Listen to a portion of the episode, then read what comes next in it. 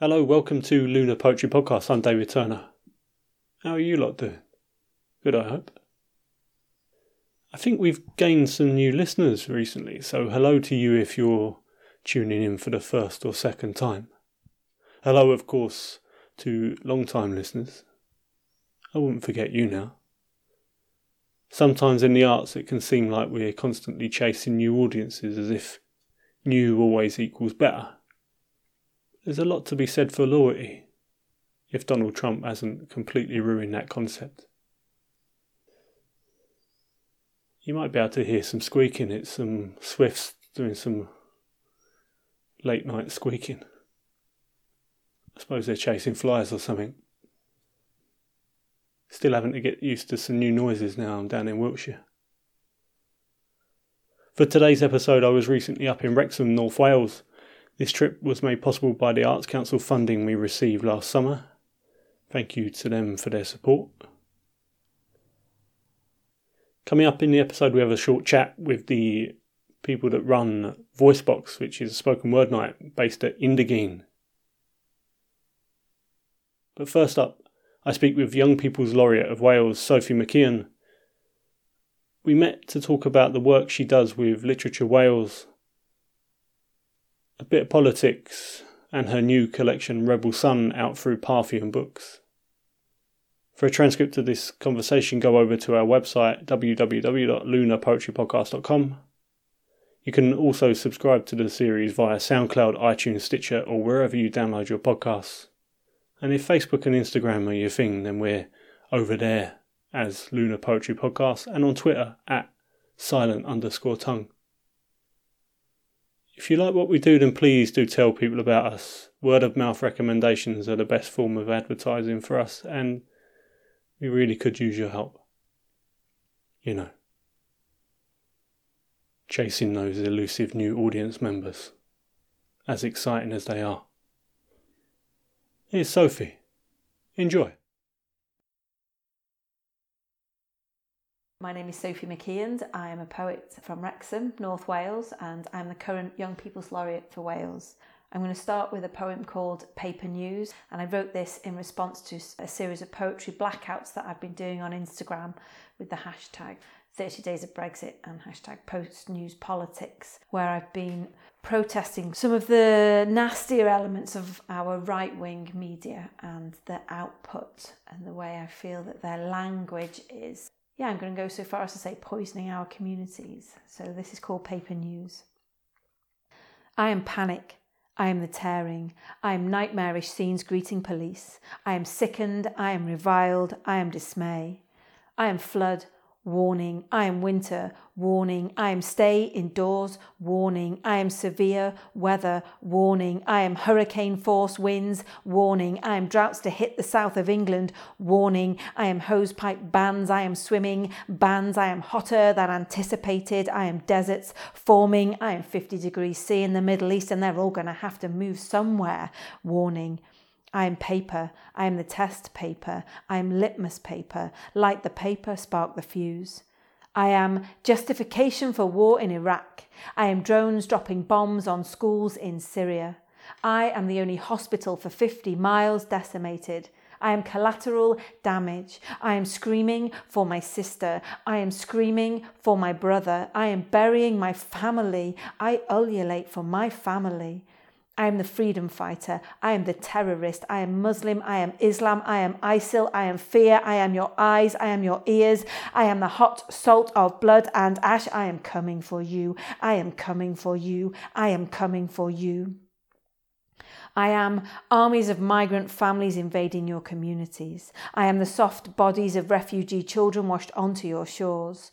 I am critical scenes at Dover and Calais. I am young migrant men hijacking lorries. I am children trafficked. I am mothers raped. I am not sorry. It is not our fault. I am telling you to send them back. I am go home or face prosecution.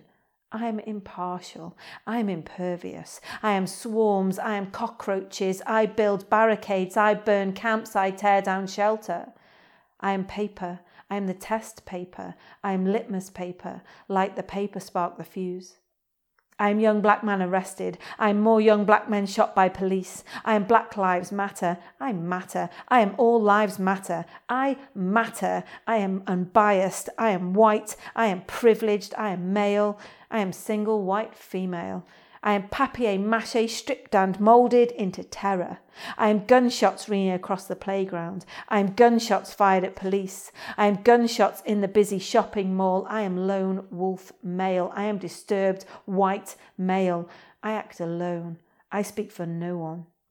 I am paper. I am the test paper. I am litmus paper. Light the paper, spark the fuse. I speak for you. I speak for your fears. I speak so you don't have to. I tell it like it is. I tell your fortune. I am your problems solved. I am the voice of your wife. I justify your fantasy. I am lap dancers earning 10 grand a month. I am sex workers who love it. I am prostitution. I am money. I am the money you want to spend. I am the hours you need to work to matter. I am the crippled NHS, and we all know whose fault that is. I am sick people fiddling benefits. I am the poor who could get a job if they bothered. I am single mothers shelling out babies for your taxes. I am warden. I am judge. I am critic. I am tissue paper for your tears. I am tissue paper for your fantasies. I speak for you. I speak your mind. I am your friend. I am transparent. I am impartial. I am information. I am sensational headlines. I am no editorial bias. I am right wing think tank expert opinion. I am the future. I am your present. I write your past. I am right. There is no left. I am paper trails. I am words. I am the universe in pages. I am your world. I am your friend. I am paper thin. I am paper news. I am newspaper. Light the paper, spark the fuse. Thank you very much. Thank you. Welcome to the podcast, Sophie. Thank you. Thanks for joining us. Cheers.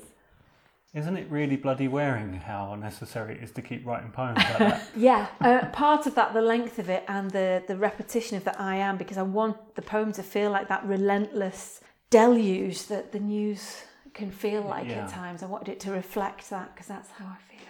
it does feel like it just keeps going and going, doesn't it? Yeah, yeah. Reality, I mean, not the poem. No, yeah, yeah. Well, But the poem yeah, does, yeah, yeah, yeah, but that's it's supposed to. part of it. Yeah. Um, was that part of the 30 days of Brexit, or was this did that precede? Um, it was after. So the 30 days of Brexit came out of after the Brexit vote. I was quite devastated. I didn't agree with the vote, but I do believe in democracy and I believe we have to take on board what people voted for. But I felt really upset that what people voted for is not what they got. I mean, we've all since seen the bus with we'll give the 350 million pounds to the NHS a week, which clearly is never going to materialise. And so I felt that our newspapers were implicit in that because even though everybody knew these things were a lie, they were still printing it. I absolutely believe in freedom of speech, the right of the individual for freedom of speech. But when I take this poem to schools or I work with young people, one of the questions that I ask is do we think that organisations such as newspapers have the same right as an individual to freedom of speech? Or do they have a moral obligation to print some semblance of the truth? And that's kind of, you know, the questions that came out of Brexit really. So the blackouts that I create, the newspaper blackouts are taking the newspapers and then, and when I run the workshops, it's encouraging, uh, well, not just young people, I've run them with age 10 up to however old, you know, um, adults, elderly people, but it's about people taking control of the language that we are fed by the newspapers reshaping it to our own ends sometimes quite ridiculous and absurd poems sometimes quite subversive but it's about hopefully people feeling in the workshops they can take control of the language. I think that when you t- when you view some of the language that especially some of the tabloids and the daily fail some of their language when you actually take it out of context is really shocking that they're allowed to say it's hate speech. It's ridiculous, some, some of the stuff that's allowed, isn't it? Mm. if that came out of the mouth of a muslim cleric he would be chucked out of the country. But it comes out of the mouth of katie hopkins and it's free speech and i can't quite grasp the I mean, I'm Yeah. quite into free speech, but I may have to ban her name from the podcast. yeah, I'm sorry about that. have to start beeping. you can beep yeah. it. You can beep that out. Yeah. I don't re- I don't do any educational work, so I hadn't really considered it. Suddenly, I just thought about how useful it must be to start analysing that kind of language hmm. in tabloid press. Yeah. It's quite a good way of just picking stuff apart, isn't it? If you start by just saying we're going to take out the words as Yeah. the bones, but then start to look at actually what this is saying. Yeah, uh, well, absolutely. As a young people's laureate, very much I see my role as encouraging young people in Wales to find their voice. And I work very much with uh, marginalised young people and groups. And so maybe young single mothers, maybe care leavers, uh, the Gypsy Roma traveller community. And often people who exist on the fringes are it's really sad, but they tend to be afraid of language because it seems to be literature is has been more so in the past considered a pursuit. It's very middle class, you know, it's very literary. Um, and this is one of the reasons why I love working with Literature Wales because their focus is very much on um, widening participation, widening access. And so I very much love working with them because we, well, we have very similar views on how on how to do this. And so when I'm working with challenging groups who are afraid of language, if I take newspapers, I'm taking the language. And so people don't feel so afraid of maybe the spelling or people who are dyslexic and not so worried because we've got it there and then we're going to black it out, we're going to cut it up, we're going to be subversive. But there's no wrong answer. It's just how their creative response to that text that I've brought. And there's some really interesting stuff comes out, you know. I'm going to have to watch my language a bit here because it makes me angry thinking about it. But you mentioned Katie Hopkins. So that's worse than anything that might come out of my, out of my mouth. And it makes me re- really furious that anybody is made to feel like language is inaccessible Yeah. them. Isn't it? It's just ridiculous. I can't even find the words to describe how angry it makes me feel.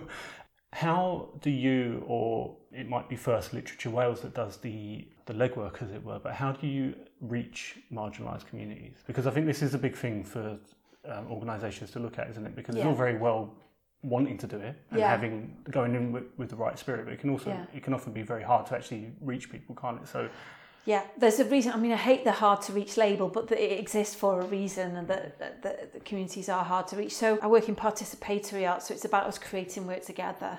Um, and I've been doing that for a decade now, and so I suppose there's just a point where people have heard of the work that I've done, and so sometimes it will be Literature Wales will contact me and say we'd like you to work with this group. We we've made inroads with this group, and we'd like you to come. And other times a group will get in touch with me so I recently worked with Welsh Women's Aid. Um, so I worked on a series of workshops with the women. See, this is when I loved it because if I'd have, if you'd have said to those women on day one, so a poet is going to come in and over six or eight weeks you're going to come in once a week and you're going to write poems and then at the end of it you're going to create a poetry pamphlet that you're then going to read the poems out at a launch to local dignitaries at, at an event. They would have literally well, then I was going to swear, but they would have told me to F off, you know. And so vulnerable women who were at the refuge for various reasons, and um, but they did it because it's a it's a journey and a process where by day one, obviously, I don't sit there and go right. I want you all to write me a sonnet. We just talk and have a laugh, and I think what what it is with a lot of people is that they don't feel that what they have to say has value, and that's maybe because of the way that literature has been structured in the past and it's maybe because of the way that the curriculum is structured. Very hierarchical. There's a lot of power structures going on. There's a lot there's a lot of this sort of looking at well this is the what these people have to say is very important and then the rest of us all we can do is just hope that we may be able to bask in their light for a small amount of time um, while the rest of us just go about our daily lives. And I don't believe that at all. I believe we're all a genius. It's just a case of finding it. And not everyone it will be through words either. Some people it'll be through paint or music, but we all have that capability. The way I, my approach is that when I'm working with a group, somebody in the group might say something, I work with the Gypsy Roma Travellers, and one of the girls will say, Oh, she'll come out with a line, and I'll say, Oh, that is so poetic, I'm going to write that down. And she'll say, Oh, no, no, that's not poetry. And I say, Well, I'm the poet. I'll decide what's poetic. I think that's poetic. So we're going to write that down. And then it's just about building their confidence. And then it's amazing what, if people feel heard and if they feel safe and not judged, they'll say the most beautiful things. They'll write the most beautiful things. And it's just creating that energy and that environment with them where they feel that they can do that. I think it was Keith Jarrett actually talking about sort of working in inner city schools in London. Okay, yeah. That's where he's from. But, um, you know, just watching kids sort of cussing each other out in six or seven different languages and Yeah, just explaining yeah. to them about the poetics or the beauty of that. Yeah. Perhaps not, you know, explain to them also to not be so nasty to each other, but, but just the It's rhythm, creative. you know, and, but it, just highlighting to them that they do have a capability when it comes to language and communication and, and they have their own things to say. Yeah. But also, I was. This is not on part of the podcast, but I met, and I, I just can't remember her name, but she runs the Washington up by Newcastle, into Newcastle and Sunderland, the Washington branch of Mind, and she works particularly Oh, with young people Yeah. And these young people who are considered to be the hardest to reach, Yeah. and just the contradiction she sees in actually meeting them. Yeah. Because perhaps the difficult thing is to get them in a room, Yeah. but engaging with them when they're in a room is not the difficult thing No. it sounds like the, yourself and Literature Wales are going into it quite open mindedly, but I think a lot of Yeah. organisations go in believing that people are hard to reach, and that seems to be what Ah. the, actually the obstacle is. Yeah. Is that you've just Yeah. predetermined that they're hard to reach. Yeah. It's Um, also your attitude. If you go in as a, well, I'm clearly a very important poet, and so I'm here to impart my knowledge, they are just going to tell you to fuck off.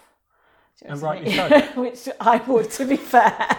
you know, politically, I stand very left, you know, very much an anarchist anyway, so we're all equal as far as I'm concerned. And so I might know more about one thing and then but they'll know more about their lives than me. So it's about sharing knowledge Yeah. and me helping them to shape that into something as opposed to me going in being very important and basically a pain in the arse. Do you know what I mean? On that note, we'll take a second reading. This piece is called Rebel Sun. It's a longer piece in three parts, so I'm just going to read part one. More and more, I believe that anarchy is not the state of you know destroying everything. It's a state of autonomy. People working individually and autonomously, but working together for the benefit of all. The book, the collection, is very much looking at different elements of this and how it's reflected in the natural world. I use the motif of a murmuration of starlings, which is the name for it when you see them sort of swell across the sky. A murmuration, what a beautiful word. And that for me is pure anarchy because each nobody is choreographed that murmuration. Each starling has arrived of their own accord and then create this beautiful art across the sky and then they go again and then they dissipate and that is pure anarchy to me. So starlings appear a lot in this collection. But this piece, Rebel Sun, yeah, it's also looking at the language of protest and how many different sort of words like that I could shoehorn into a piece, maybe. So um, this is part one. Your alarm rings, Beatles. Opening curtain heavy eyes, you waterfall out of bed. Regrouping in the bathroom, you notice manes of June horses patterning through the window onto new tiles that march like soldiers. Slicing knife edge blinds across golden plumes, you frown and stand on scales that Bert told you still haven't lost ten pounds. You try to shower flabby thoughts away, but the seal blubber in your mind holds fast, and John Lewis doesn't sell a correct excavation knife. Your car is a tortoise, and you grovel to work together. Outside your office, the daily protest march has begun. Thousands of bricks defend workers from the insurgent army of brilliant light demonstrating across courtyards.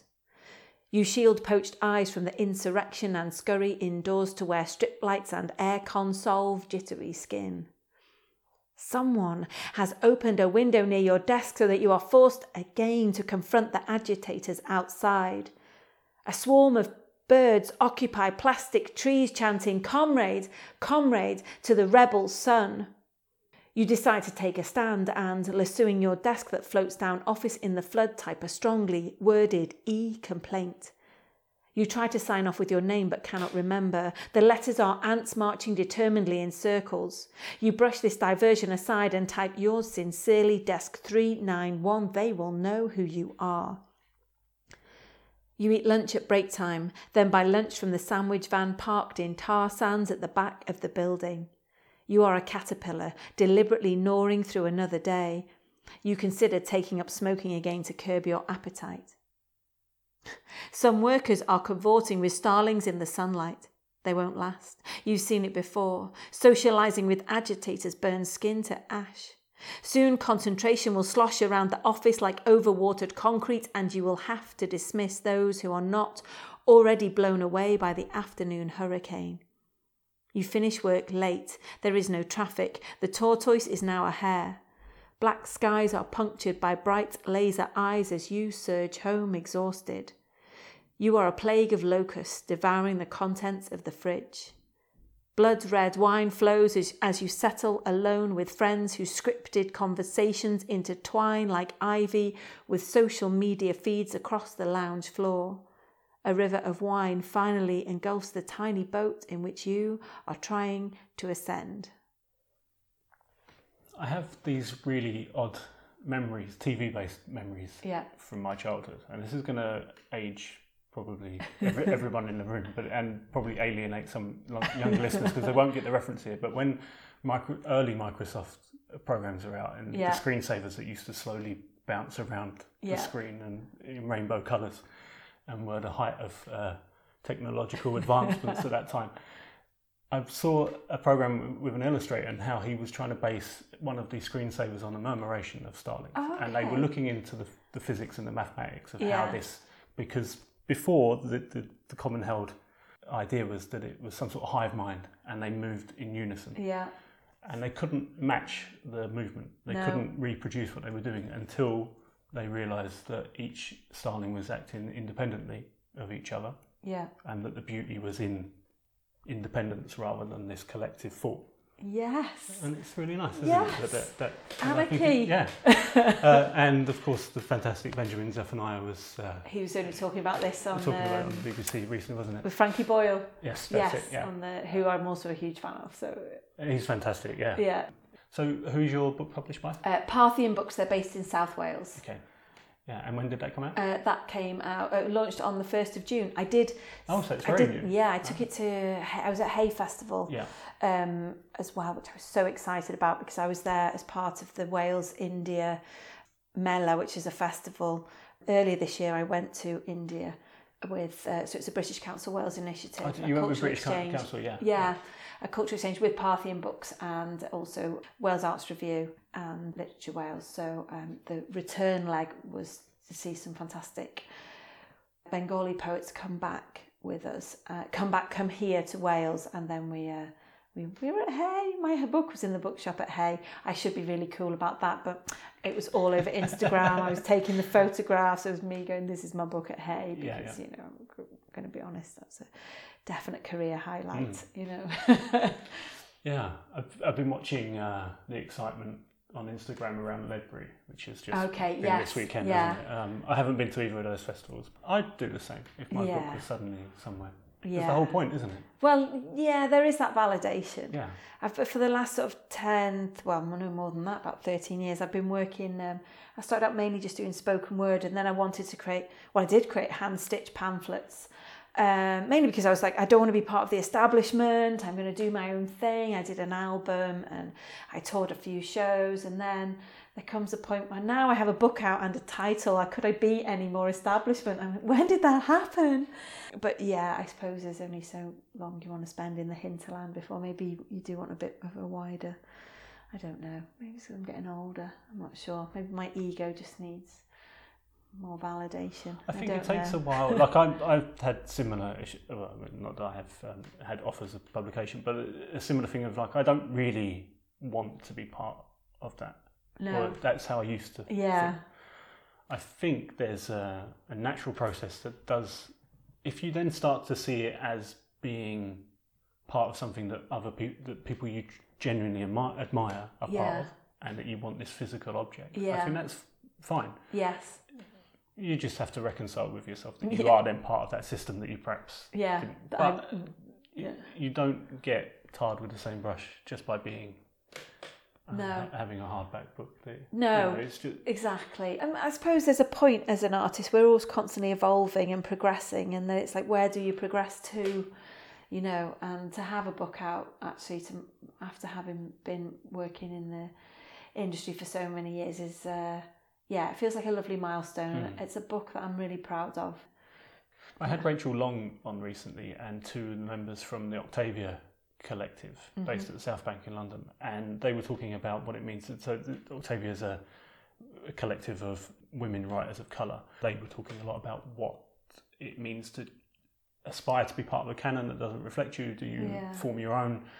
But a general, a very generalised feeling is that you know you can only complain about an established canon Mm. so long, you know, for so long before you think, well, should I then try and add something to it? Yeah. You know, if it's not what I want now, Yeah. it's only going to become what you want by adding to it, isn't it? I absolutely agree. Yeah. that's that. They, you've summed it up for me. That's why I came to Wales. It's just to, just to put everyone's mind at Yeah, rest. like, thank you. That's it. But yeah, I do feel, um, for example, um, there's been a bit of a, a hoo-ha literary uh, uh, recently in the literary uh, scene in Wales because there's been a, an independent review carried out about the about um, literature Wales and how they go about engaging with people in Wales, and the review was very scathing of literature Wales and um, was quite a hatchet job.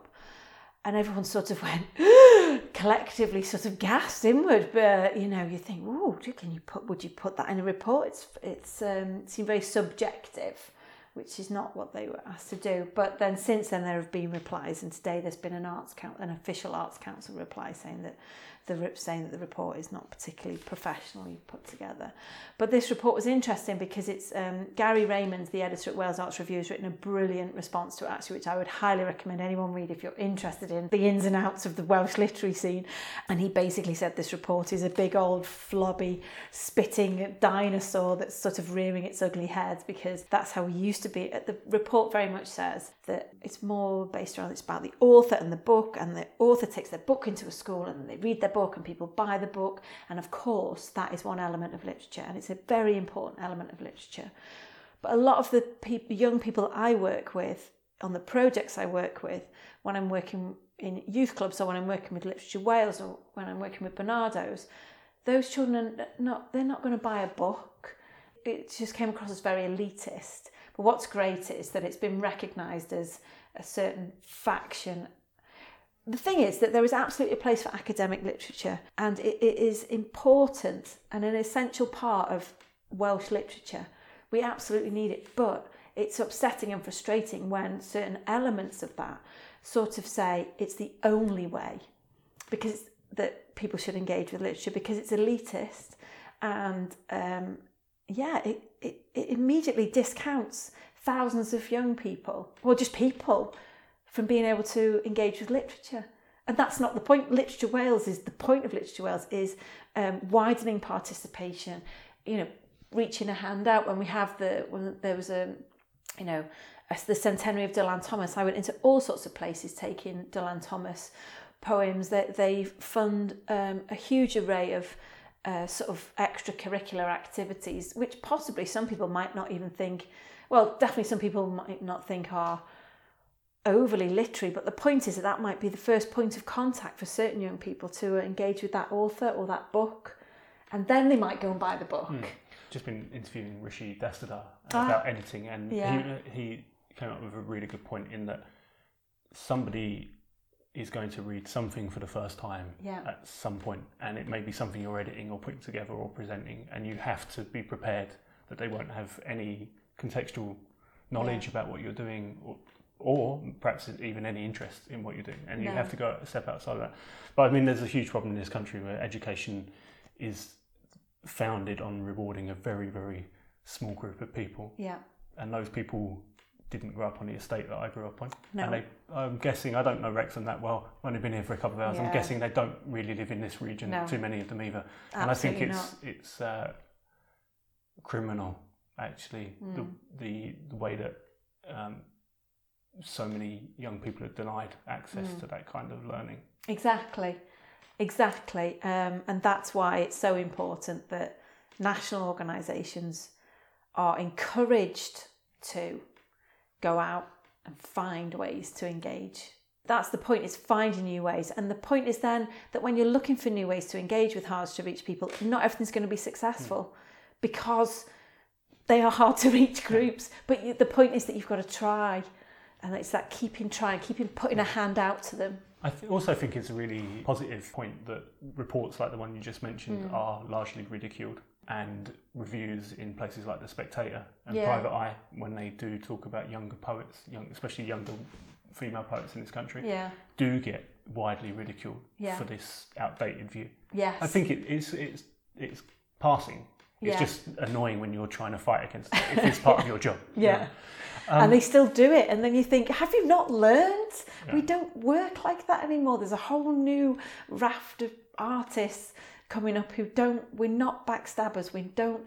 We we're not. We want to make a living in the arts, but not by being careerist, not at the expense of another artist. We want to put our hands out and help other people, you know. And I love that that's more becoming the way that artists work. I think that's a really beautiful place to stop. Actually, you summed it up really nicely. We'll finish with one more poem, and if you could remind people the publisher and where they could perhaps get. Okay, so the book Rebel Sun is out with Parthian Books, so you can buy the book from them, and it's a hardback uh, poetry book, beautifully designed by my partner Andy really Garside. cover. Yeah, we wanted it to have a nod to the old Russian propaganda posters because it is, you know, I'm, I'm, uh, this is me unashamedly being a sort of anarchist, socialist, left wingy person. I think it's, you know, yeah, I'm going to leave it there. But yeah, so you can order the book online. It's £10, but that it's free postage and packaging. This final poem is called From the Ashes, and it's a nod to Baudelaire's Albatross, which is one of my favourite poems of all time ever. The albatross straps a leather sack of infinite ideas across her feathered breast and, rising to greet the sun, locks wings out. In the cold blue sky, white clouds wrap her in myth. When she settles, her feathers are plucked by people who have lost all sense of their own worth. One final sharp tug, and the bird is bald, grounded like the rest of us, the oven lit for supper. She is ugly and ungainly, her flesh tough and chewy. We wail while threading feathers and curiosities from the sack onto fat necklaces. That night, our eyes billow with clouds. White bellies distend like volcanoes, belching white hot fire and curses. The next morning, mourning over the newly barren ground, we scatter on the wind to solve burned skin with patterns of stars seared into our eyes. She was difficult to stomach, the starling risen from the ashes. Thank you very much, Sophie. Thank Thank, you you for joining us. That was the Young People's Laureate for Wales, Sophie McKeand. This is our penultimate episode before we reach the end of this funded period. If you'd like to tell us who you'd like us to talk to in the future or any topics for discussion in the next series, then you can go over to www.lunarpoetrypodcast.com and complete an audience feedback form. Up next at Undegun, I'm talking to Natasha Borton and Tim Humphrey Jones about their monthly spoken word night voice box. After that brief chat, we've got a selection of some of the open mic performers and part of the feature act for that evening, which was 2K's Love Letter. There'll be a list of the performers' names and the times that they appear in the episode description, but they are as follows Pat Edwards, Graham Weaver, Lucid, Evra Rose, and Natasha Borton. Excitingly, there's some beatboxing in there. Here's Tim and Natasha. Enjoy. Undegun has been running for I think four years, just over. It was set up by this project, which is founded by Dave Gray and Mike Jones, uh, and they've been doing a fantastic job here. In terms of the art space itself, it was initially set up as a pop-up art space, but it has now been here like four years, so it's doing really, really well. Exhibitions are constantly changing. They've done things with local organisations, mental health groups. They've had exchanges, so I think they had Finnish artists over and sent some Welsh artists over to Finland. That was really cool. They regularly have gigs on here as well. They play a big part with uh, Rexfest, which is up at the end of the month, and uh, Focus Wales, which has just been in May. Yeah, fantastic space, fantastic people here, and come along. So we're here tonight for Voicebox, which is a monthly poetry and spoken word night. How did that start? So basically, I'd been to a couple of poetry nights outside of Wrexham. Um, so I'd been across to The Absurd in Mold, been across to Poetica in Bangor. I'm not sure if either of those are still running. And then I'd been to Dead Good Poets Society, I think it's called up in Liverpool, uh, and a couple other places, Chester Poets.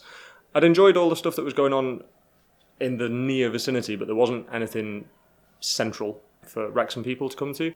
Clocked that this pop up art space had appeared, and I just sort of looked up and was like, that'd be perfect. Walked in expecting that I might need some mad business pitch. Approached Dave and Mike and was like, I really want to do a poetry night. Can I do a poetry night here? And they were sort of like, yeah, let's sit down, we'll have a cup of tea talk it over. So I sat down with them a few times. We sort of had a think on the name, uh, came up with a few which got discarded fairly quickly, um, as always is the case. And then, yeah, we landed on VoiceBox and felt that that was sort of appropriate and I've never wanted it to be exclusively a poetry night. So we've had spoken word, had page poetry, had storytelling, had beatbox, had rap music, had acoustic singers pretty much everything except for a ventriloquist. If you're a ventriloquist, please come and tick that last box off for us. That would be great. Um, Natasha, could you tell us a bit about the format of the night and how it's structured? I believe you've got a uh, feature act tonight. We try and open about seven o'clock, but that never happens, does it? but um, we have an infamous open mic, which we which we've managed to tailor to to really give the people of Wrexham a very good platform for themselves. We have everything from newcomers every month to to internationally recognised artists that have actually come through VoiceBox. So we have that at the beginning. Then we have a bit of a break where we, we have a picnic, which is delightfully supplied by Tim and Jade. and uh, and then when we come back, we always have a headline artist. So tonight we have our headliner, 2K's Love Letter. He's an amazing artist. Um, I met him on the Words First BBC Extra and Contact program we did a couple of years, like last year or a couple of years ago, um, and we all got together a group of twelve poets, and he was just phenomenal. He's a lovely person, and we always have quite good artists. We have internationally recognised poets and spoken word artists. We have people bringing their Edinburgh Fringe breaking shows. We have a bit of everything, which is it's delightful to bring to Wrexham. Really professionally, because we've been pretending he wasn't sitting on the armchair next to me. Hello to the feature act. Hi, what's up? Are you looking forward to tonight? It's going to be good, huh? Yeah, I, I indeed am looking forward to tonight. And where are you based? I'm based in Manchester and Birmingham right now, but you know we're trying to work on London, and you know hopefully I can build a good relationship with Wrexham and be up here more often. First time. First time, first time, and it's wonderful to be able to perform here. If I do my job properly, I'm, there will be poetry coming from the night. It's all yet to happen, so you can't be too sure. So we're going to hear more from you yeah, as you're featuring. But where can people check out your work? Do you have any blogs or? Uh, yeah, uh, 2ksloveletter.com. Everything's pretty much on there. I'm going to put the link to that in the description. So I believe that VoiceBox as a night also exists further as a collective. Yeah, so a couple of years ago I did a project called the International um, Talking Doors Project with Roundhouse. And what I noticed there is that every single poet that was in there had a collective and we didn't have one. We just had we had our night, which was fantastic, um, and we we ended up having a group of us that were really coming together as artists and really showing themselves nationally and internationally. Um, so we decided to start the VoiceBox Spoken Word Collective. Um, at the moment, we've been touring nationally. We've even toured internationally. We have international beatbox champion Kinnell, uh, who's represented battle rap. Battle rap. Yeah. Beatbox, beatbox, not beatbox. Our international. I'm 36. It's all the same to me. so our battle rap champion, we even have, we actually have a national beatbox champion of, in Lucid. Myself, Natasha Borton, I've done stuff with the International Collective at the Roundhouse and a couple of stuff with BBC 1Xtra and contacts up in Manchester and quite a few other places. And Tim himself has set up an up and coming hip hop collective, the Larynx, and even award winning um, hip hop group, a Spit Bucket. Um, yeah, so as I was touching on earlier, didn't want it to be exclusive poetry. We had a few people that had sort of come through that are rap acts, and I've got a friend called Dave who rap name is his real name, Dave Acton, approached me with the idea of setting up a, a rap group, and he was saying we've got enough people to bring together a collective for the hip hop side as well. So again, we talked over names, discarded a lot of them because they weren't very good, and then tried to link it into VoiceBox. So the rap group there, or the rap collective, is the Larynx. That features myself. I go by double barreled when I'm doing my hip hop stuff nothing street. I've just got a posh surname. Um, And then we've got Misfit, Jay Bleak, Dave Acton, Bill Bowerman, Lucid that we touched on earlier, Runic. There's about 13 of us, so I apologise if I've missed anyone. R. Brian, coming of age. He's based up in Manchester at the moment, I believe. We've just taken on another member, Evra Rose. So always growing, always doing something. And then from that, we formed Spit Bucket, which is myself, some person who's a DJ, Lucid, Dave Acton, Bill Bowman, uh, and we go by Spitbucket. Recently done our first gig at Focus Wales, which was phenomenal. All of us were kind of well, very nervous, um, but it went really, really well. We've got our next show uh, on the 29th of this month at Rexfest in Undegun, and all the other guys from the Larynx will be performing at that as well. We'll endeavour to put all the links in the episode description. so many, so many. There's a lot going on, isn't there? You should come to Wrexham. And this event is a monthly event apart from your short winter break, which is Second Monday of every month at Undegun. Uh, we just have a winter break, which is December, January, February, every other month of the year, second Monday. I've given myself a hell of a job with the editing. Thank you all very much for joining me. Thank you for Oh, having thank us. you. Yeah. Thank you. Uh, some poetry.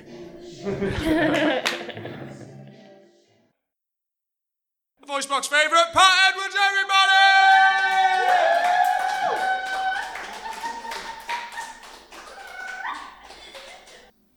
Facelift. My face is lining up to check its worn cheeks and overhanging eyelids in the mirror. Like any old building, the elements have washed it into disrepair, though not yet instability. No need for signs warning of falling debris. I slap on a bit of makeup, sure, but it's purely cosmetic, just to plaster over cracks, add some colour. If I had more money than sense, they could lift me, suck me, fill me, provide full and costly renovation. But when you are poor, all you get is unsuitable cladding and no real means of escape.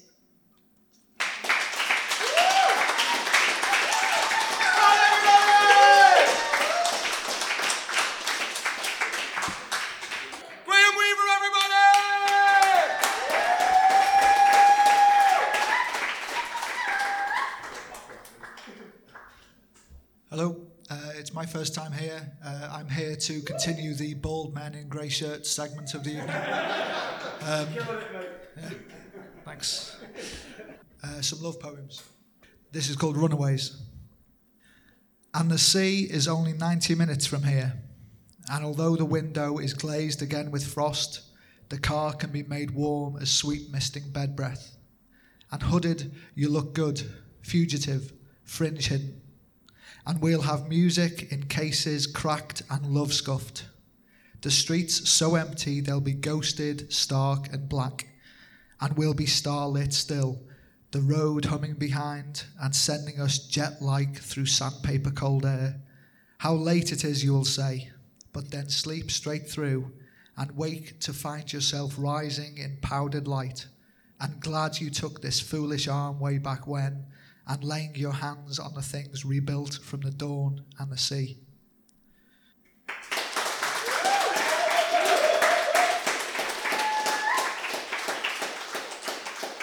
Um, I'll, I'll just finish with a, a quick one. It's um, it's a tanker called uh, Wrexham Baths. Every father's arm, every other father's back reads Cymru am byth in ink, in blurring Gothic, each parchment limb testament. Thanks very much. Thank you.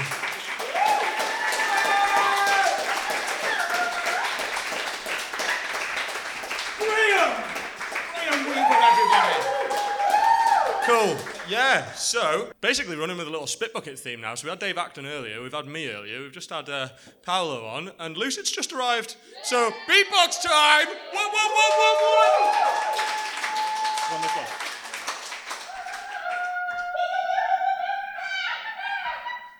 Yo. Everyone enjoying their night? Make some noise. Come on. Yeah, yeah.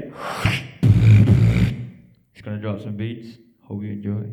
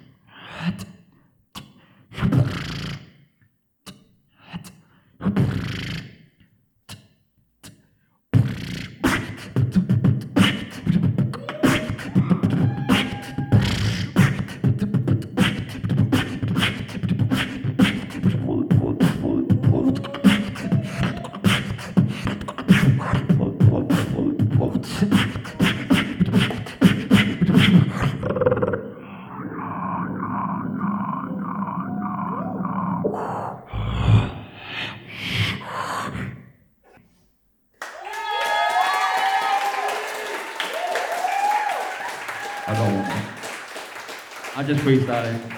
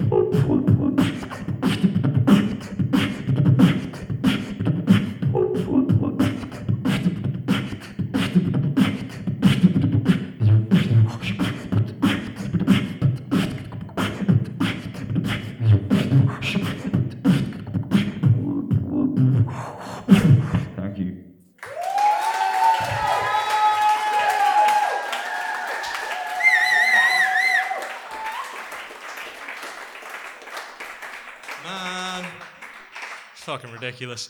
Uh, recently went down with him to Cardiff to, you know, national beatbox championships. That was really cool. It's also just amazing being able to sit there and just going like, how's he doing that? Wait, how's he doing? They're all doing so much stuff. I don't understand any of it. And then you're looking at him like, where's that noise coming from? Where's it coming from? Last month, we had several new people to Voicebox, which was fucking great. Also, on that note, there are a few of them have come back. Also, fucking great. So, for those of you who caught her last month, you you had a massive treat. You're gonna get another one. For those of you who are getting it for the first time, oh, Everett Rose, everybody!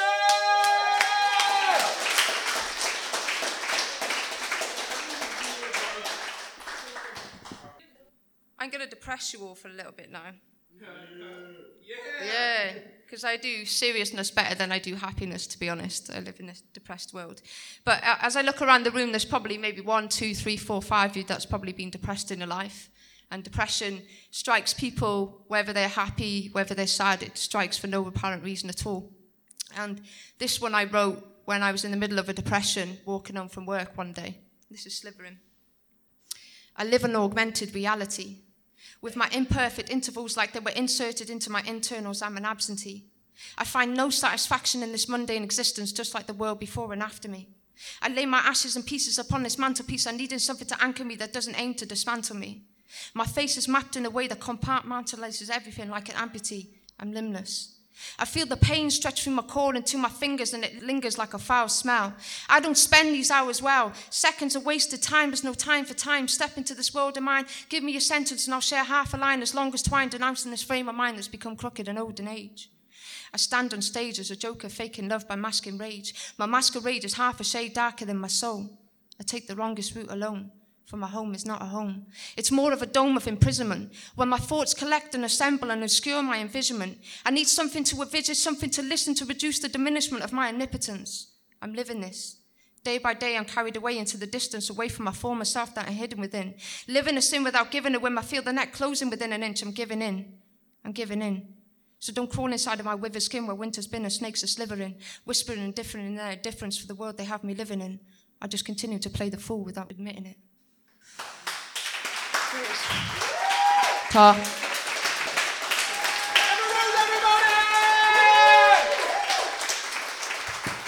Natasha Bourne, everybody!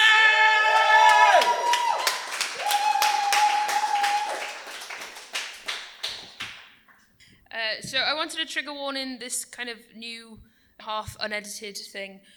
It's about a domestic violence kind of relationship that I went through when I was a lot younger, and the, the title is D minus seventh, and that was our like secret code that meant I love you when his other girlfriend was around. Should have known from then, really, shouldn't I? Just. I was at the high school age of finding myself in the faces of strangers and questionable places. I wore my tie thick, entwined at the neck, unthread the stitches, reconstruct them in my own image. And I'd heard that love songs were sung by women with guitars. And I knew that beauty was only through steel strings and battle scars, but anger came in a call of kisses tracing my palm. And I knew him in a smoky haze, looked up from him to a floorboard mattress, and held him to my pulse like a river finally come to lie still. He was the first to make my eyes water. And he picked me wild flowers, flowers dipped in poison, but I had nothing but the breath of them. So when he said he saw rain clouds from his bedroom window, I wondered if the same ones I saw, and if this twilight sky could stretch the distance between us to touch and hold out my tongue as the air corroded me dry. He tasted like sugar water, too close to salt. But they warned me about him. In shallow conversations, hatred condensed in quick degradation, but danger came with perfume of iron, blood clot at the back of my but when he beat my breasts in anger, disguised as sexual desire, it was their words he drowned drumming taut skin. And we built a home in the forest. From the roots of willow trees and abandoned wallpaper, he crawled into a fireplace replaced by matchsticks and ash and set himself alight. So when he said this love of ours would be fought before it was won, I prepared for war. Caught his tears in my lungs and choked for more and there was always more. More tears to soothe, more anger to evade, more questions, more answers, less love. And I remember when we started an Evanescence cover band from a Yamaha keyboard and sheet music. And when he bent down on one knee and proclaimed his love to me to an empty bus station and a pineapple. and when we filled ourselves with cups of tea until midnight when he broke my nose into heartbeats and I mistook its crawl for love letter. I followed him through playgrounds and playing fields, across aqueducts and clearing, the stones to cross the river, getting further apart and further away from the shore. But I found him, knuckled white with hesitation. My shirt lay open as my tie tightened, and I imagined his voice turn into starlight and my love turn into starlight. But danger came, and felt like home and nothing but a jagged bread knife to cut him from freedom's silence. And from my mother's sewings box, I stashed thread the wrong shade of tarnished gold. Bittersweet are my memories of first love. I traced the foundations of innocence to the cracks and found a vision of him, weaker, milder than I remember, no more drenched in anger and unforgiving, but pity heart weaving for a man I knew once, loved once, the way only teenagers can. He was the first to make me cry in D minor.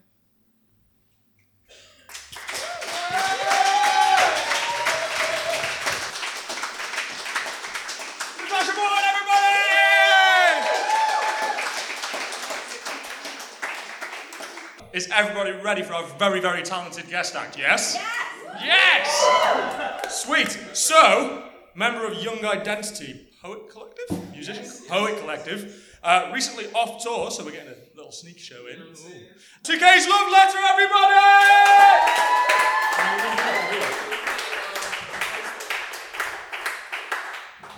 There's a lot we don't understand, and probably never will, but we try regardless.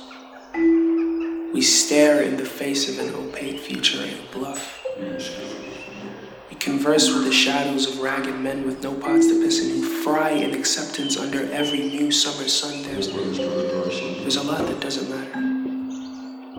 And probably never will, yet still we shake hands with the pursuit of all we desire fame, fortune, power, love, happiness security.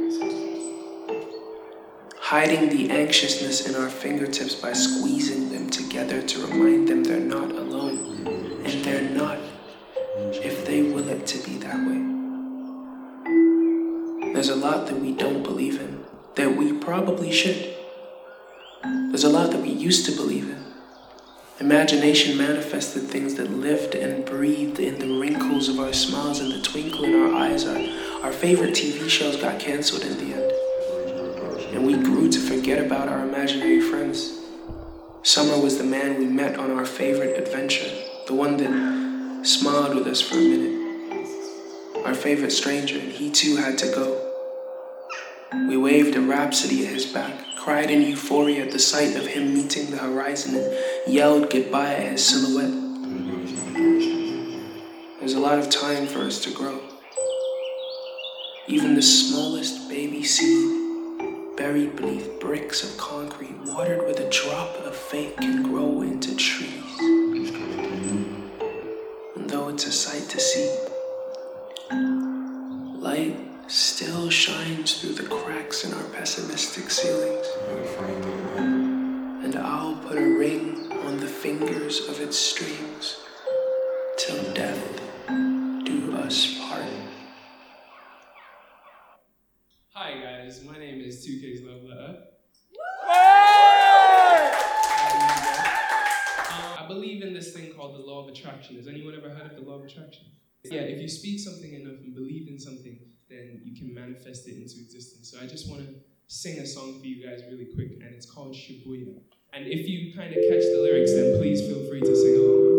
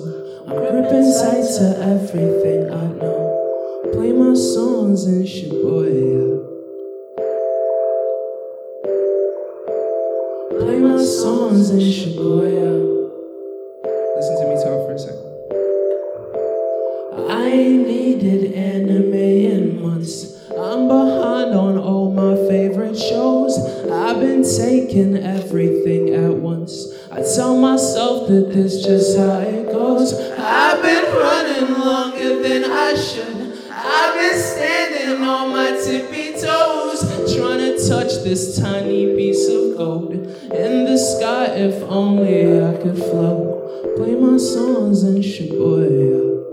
The happy ones reminding you it's fine. There's a lot more things to you. But we both want whatever we can find.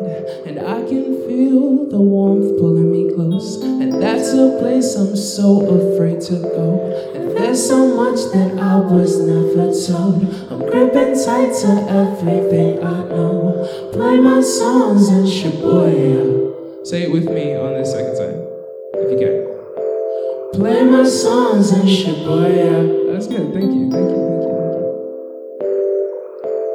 All I needed was some peace of mind. All I wanted was to be okay. I believe the sun will come and shine. The clouds are moving, you just have to wait. It's everything that you could ever want. It's coming for you, oh, it's on its way. And all you need's a mustard seed of faith. We'll turn you leaves with each and every day. Play my songs in Shibuya. Happy ones reminding you it's fine. There's a lot more things to you. But we both want whatever we can find. And I can feel the warmth pulling me close. And that's a place I'm so afraid to go. And there's so much that I was never told. I'm gripping tight to everything I know. Play my songs in Shibuya. Can y'all sing with me on this last time? Play my songs in Shibuya. That was beautiful. Thank you so much. Give yourselves a round of applause. Thank you.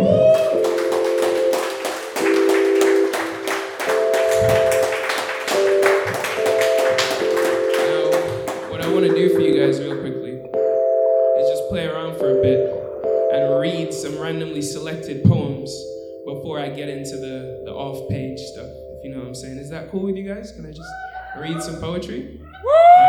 Woo! I, haven't, I don't read poetry. I don't read poetry. Like, this is like literally stuff I've never read before, so this is so exclusive, guys. Like, this is just straight up. Okay. So we'll try this one. Uh, and without the complacency of understanding the lifelessness in the color gray, we burn like stars. fires that glow across galaxies, alone and irreplaceable, sometimes unnoticed, but all the while burning. That was my first time ever reading that for an audience, and we'll try this one. Okay. Do boats massage the water when the waves are calm? Or take advantage when the ocean sleeps? Do heavy winds attack us, or is it nature's desperate attempt to protect us from what monsters we conceive? Are we alone? If you can feel alone in a room full of people, can you feel content in isolation? Are we who we think we are? That's a good question. How do y'all feel about um, being touched? no, no, no, no. I didn't mean it like that. I just uh, forget it. Uh, uh, okay. I want it. I want it for my grandma. To wrap the gift in bandages. I hope it fixes sore eyes. I, I know that you're sensitive, and I'll, I'll put that on my own mind. Lots of things I know ain't right. I stay conflicted all night. The story of my whole life. All I know to do is right. To take away the haunting thoughts that float around my whole mind. Trouble, trouble can be so kind. And mama wants to keep me blind. I'm so used to darkness, I forgot what I was trying to find. How she stays so quiet when she's screaming on the inside. And I'm keen to hear a peep, but also trying to write the next line. I don't want to ask, but I'm physically inclined. I've been on a hunt to find the happiness and sunshine, and no, no, it's not for me. I promise I won't make it all mine. Keep it for some people that I know could use it more time. If you're asking who, I'll say I want it for my grandma. Thank you. We're down to two. We're down to two. All right. Let's try this one. Ready? I find myself overthinking a lot. Hindered sight of real life sake of blinking a lot. Caress my head with rash actions and thoughts. Possessed with active distraught. Massively thrashed, and this is this is passive assault. Where we can either go blow for blow and bring blood from a broken nose or stop beating ourselves up. Leave time to heal cuts when morning comes. Rip open boxes filled with assorted rays of sun and let it glow in a thousand places at once and bring spring to face the wrath of the glum. Cheer and clap when it comes. Watch the battle and babble of how you witnessed. Laugh to thaw a frozen heart and save its stump. Then tell them how it warmed your blood. I close my eyes and rest my head upon a lonely grass bed. I fell asleep beneath the tree and dreamt of freedom past tense. I used to see feasible reason to believe in feelings. I hit the roof, I'm a product of every broken ceiling. Now I got open dealings and I, I lay them out to hope revealing that post apocalyptic survival tactics can be appealing. I'm screaming at the demons, fighting the night, biting the pieces, inviting my teeth in. I'll tell you what I believe in. I'm overcomplicating because it's easier than having conversation. Well, it's, it's not easier, but I have the patience. I'm acting out of rage, and yes, yes, I know I need to change it. As decimals of hate can be fatal specks of contamination. Right. And we're down, we're down to one more poem now. I lied. I have read this one in front of audiences before because I think it's dope. Okay. Jokes. Are you ready? I run with my mother. My little legs can't lift fast enough to match her pace. So she holds my hand My mother tells me stories of a man in the sky, a man who watches us, a man who can change lives. At school, I learned of a big bang and how we made aeroplanes to explore the sky and look for the man. I want to be a pilot. I want to fly like the man in the sky.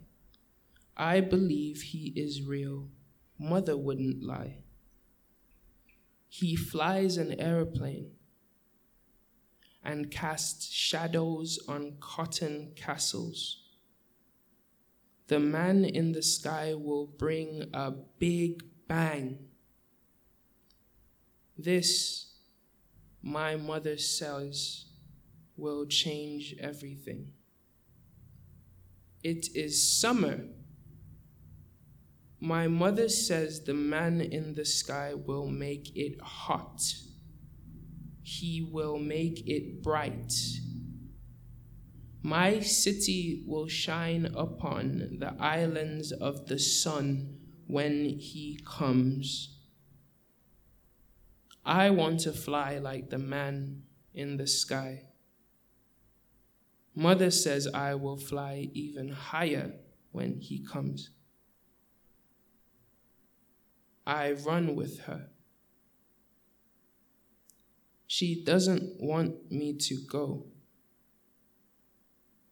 He will come soon, and my city will sing songs of pain and weep tears of disbelief. I believe in the man in the sky. He will silence the singing. He will dry the tears. He brings the big bang with him. Mother says he keeps it safe, wrapped inside a bomb, a survivor's gift from the man in the sky. I run with my mother when his airplane comes. He will change everything, she says. He will stop the singing, and I will fly like the man in the sky when his plane arrives and his gift hits the ground.